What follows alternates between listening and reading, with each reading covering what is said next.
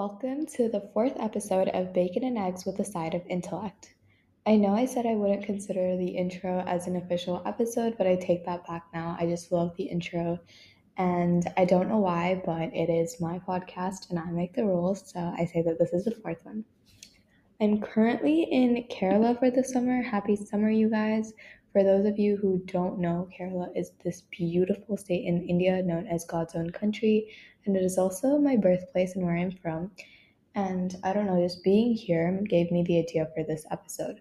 I highly recommend visiting, by the way. It's just such an amazing place. It was on Time Magazine's list of 50 greatest places to visit in 2022 at number 13. It's also known for sustainability and has this, great airport powered only through solar panels and it's just so lush and green. So please visit Kerala, it's gorgeous.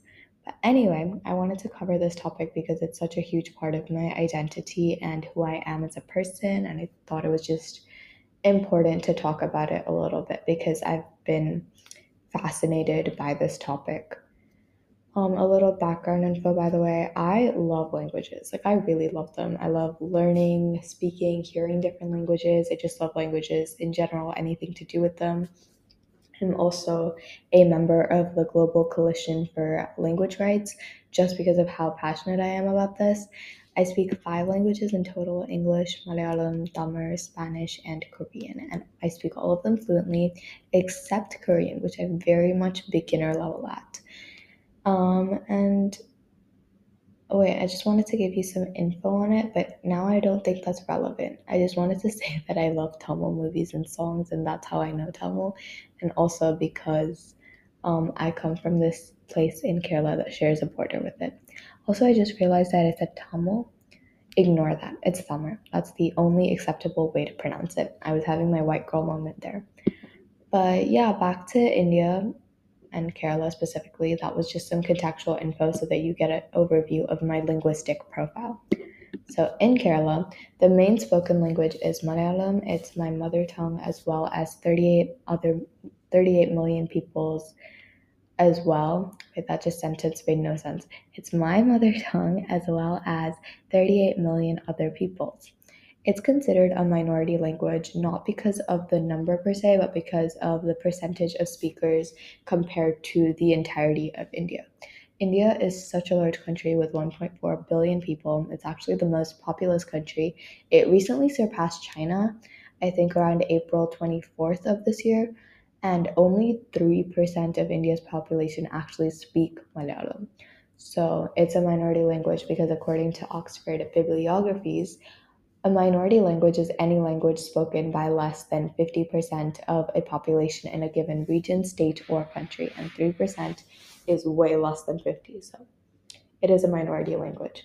And because of that, throughout my life, I've had to constantly explain that I come from this small Indian state and the fact that I do not speak Hindi, and yes, I am still an Indian. And the Malayalam, and that also Malayalam is a real spoken existing language it's really exhausting to constantly have to explain yourself and your identity and the fact that you don't speak Hindi just because other people are unaware of it.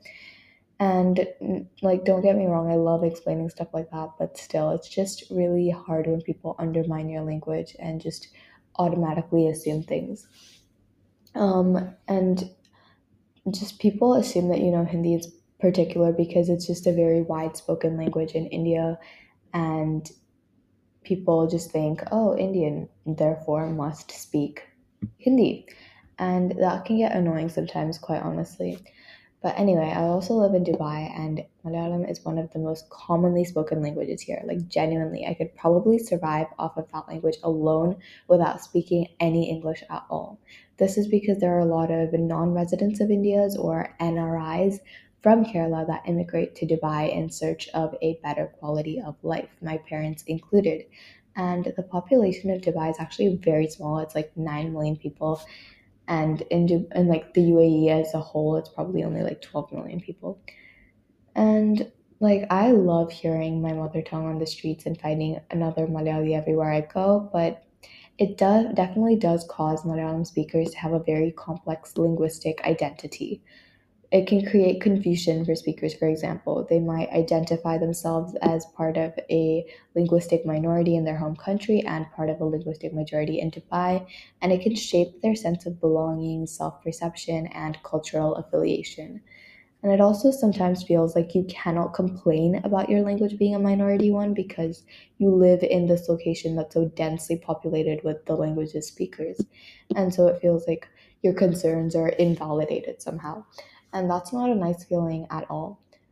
Moreover, Malayalam speakers living in India and Dubai may experience different social and cultural dynamics. In India, being part of a linguistic minority can lead to a sense of cultural distinctiveness and a closer connection to their regional heritage instead.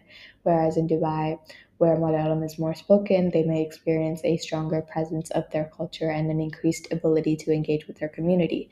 And although this is amazing, it can really erode national pride. I purely dislike North India and Hindi speakers because of their assumptions and tendency to stereotype South Indians. I don't want to do this and I honestly like do not like the fact that I don't like the North. That was a complicated sentence to say, but if I hear another why don't you speak Hindi? You're Indian, I will fully lose it.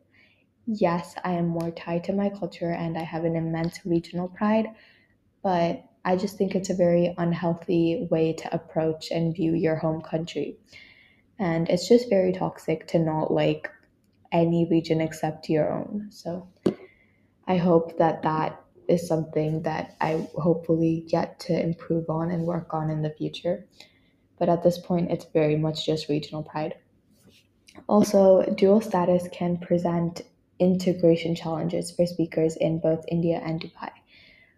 Um, there may be barriers to accessing education, employment, and government services in India if you're anywhere except Kerala, because Malayalam can hinder social and economic integration.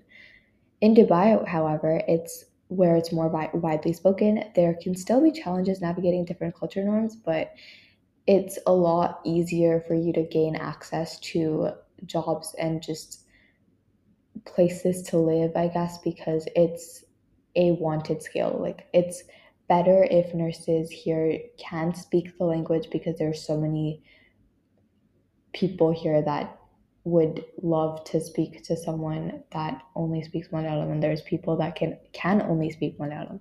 So it's definitely a more sought after skill I guess here compared to India whereas it's Hindi. But don't get me wrong, there are benefits as well. The dual status of Malayalam can facilitate um, transnational connections and exchanges between the Malayalam speaking communities in both regions. It can lead to increased cultural, economic, and social interactions, fostering stronger ties between these two regions and enabling exchange of ideas, traditions, and resources. In fact, the UAE actually announced golden visa because of the number of people that uh, that were buying property and especially the people that were from India. So this is a clear example, like a clear real world example where we can see that knowing a language or being part of a certain community fosters interdependent interdependence between two nations.